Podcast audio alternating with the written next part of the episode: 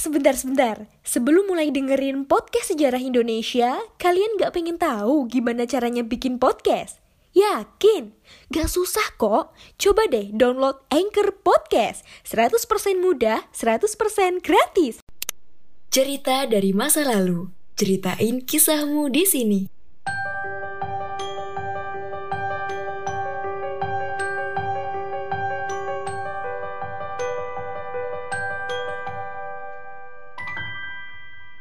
Assalamualaikum warahmatullahi wabarakatuh. Halo semuanya, balik lagi nih sama aku Aulia yang akan menemani kalian pada segmen cerita dari masa lalu. Teman-teman apa kabarnya? Semoga sehat selalu. Dan pada kesempatan kali ini, saya akan ngebacain cerita yang sangat menarik karena ceritanya dikirim langsung dari Malaysia. Wah, kalian udah pada kepo semuanya? Eits, tenang. Langsung aja akan aku bacain cerita dari Eliana yang berjudul Pengalaman yang Menyedarkan. Selamat mendengarkan, dan inilah ceritanya.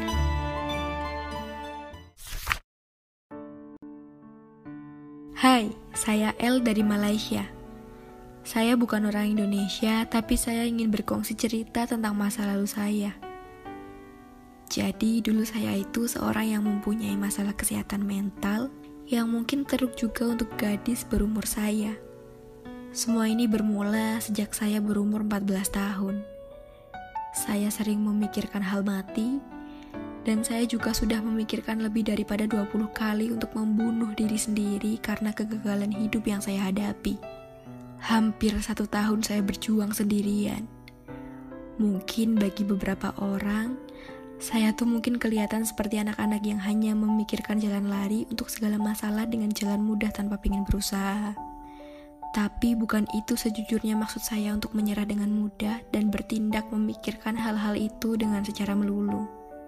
Semua ini bermula daripada meningkatnya coronavirus ini dengan mendadak di Malaysia, yang membuat kami harus tetap tinggal di rumah untuk kebaikan semua. Pada awalnya, rasa enak, bagus gitu karena hanya perlu duduk di rumah, belajar melalui online, dan gak perlu kemana-mana. Tapi semakin lama, saya rasa terkurung. Semakin banyak tekanan yang saya rasakan serta perlu selesaikan seorang diri. Kesehatan saya terjejas. Sering sakit kepala dan berasa lemah. Saya tahu memang seharusnya semua manusia itu diuji. Dan diberikan ujian yang semestinya kita bisa selesaikan. Tapi bagi saya saat itu, dunia saya seakan hilang. Saya sama sekali tidak pernah bercerita sama sesiapapun termasuk orang tua saya. Karena bagi saya, jika saya menceritakan kepada orang lain, mereka hanya akan menganggap saya tuh hanya emosi dan akan mempersendakan masalah saya.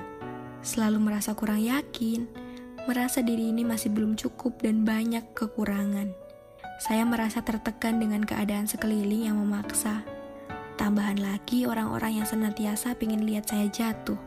Saya sudah mulai pandai meninggikan suara kepada orang tuaku, sehingga kan terkadang mereka tersinggung terhadap perbuatan saya.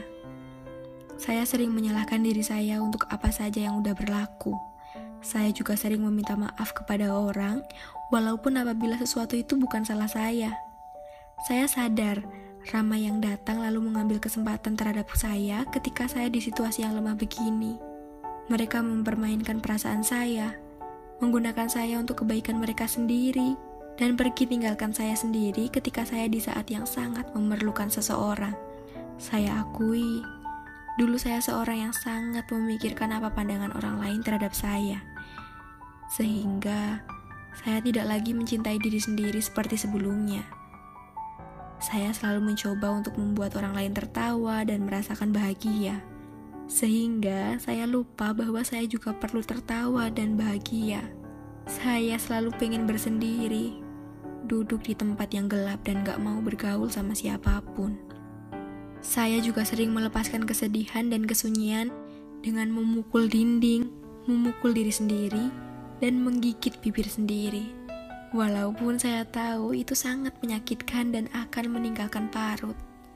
Sikap saya berubah. Saya sudah tahu gimana cara untuk berpura-pura semuanya baik-baik saja, walaupun saya sedang mati-matian berjuang seorang diri untuk menjadi kuat. Saya hanya akan tersenyum kalau ada yang berbicara tentang tekanan yang mereka lalui.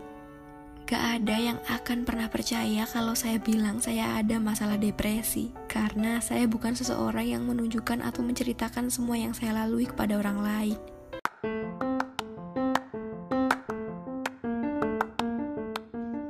Halo Sobat Poseidon, kalian pasti sudah tidak asing lagi dengan Anchor. Yap, aplikasi penyedia jasa untuk para podcaster pemula dan juga pro.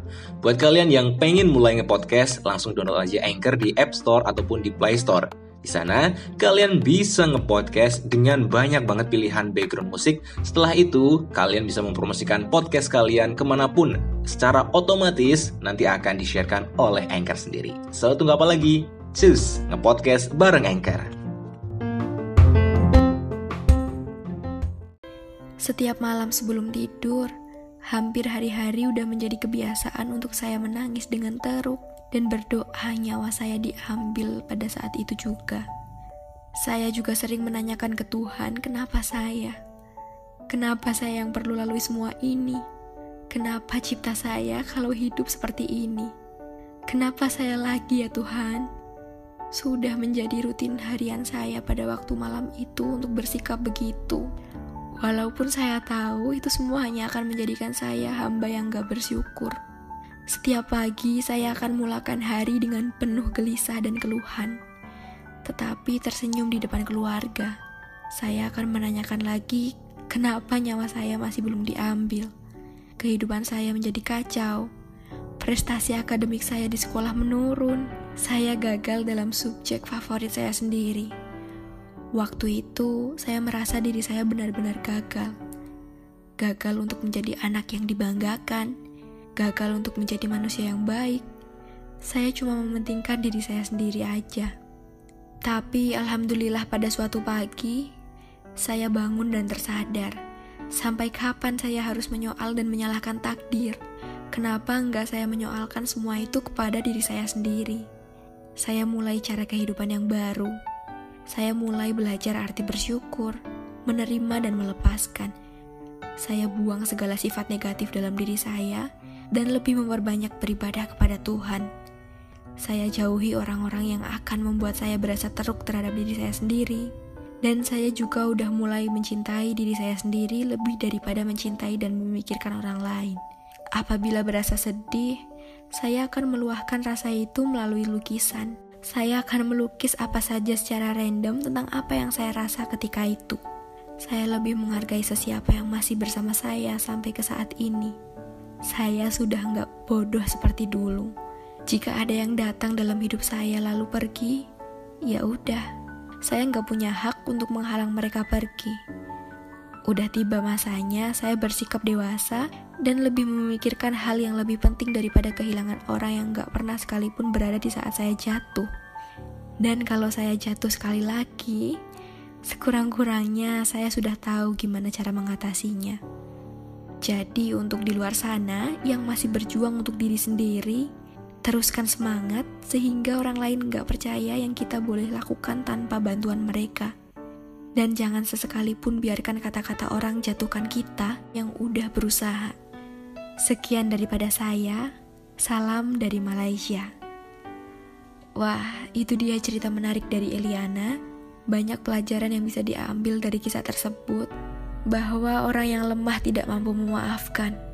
Memaafkan adalah ciri orang yang kuat.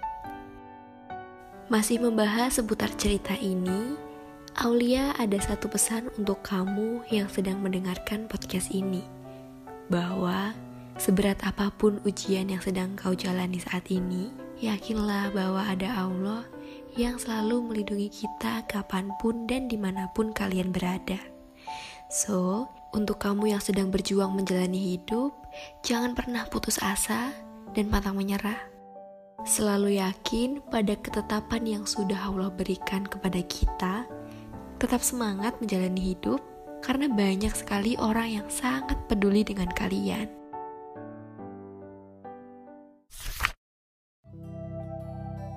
Nah, itu dia cerita inspiratif dari Eliana di Malaysia. Terima kasih karena sudah mau mengirimkan cerita yang sangat menarik ini. Dan buat kalian yang juga pengen ceritanya dibacain di podcast Sejarah Indonesia, boleh banget. Caranya dengan kirim aja cerita kamu melalui podcastsejarah@gmail.com. Cukup sekian CDML kali ini dan nantikan CDML-CDML lainnya. Jangan lupa untuk selalu mematuhi protokol kesehatan. Saya Aulia pamit.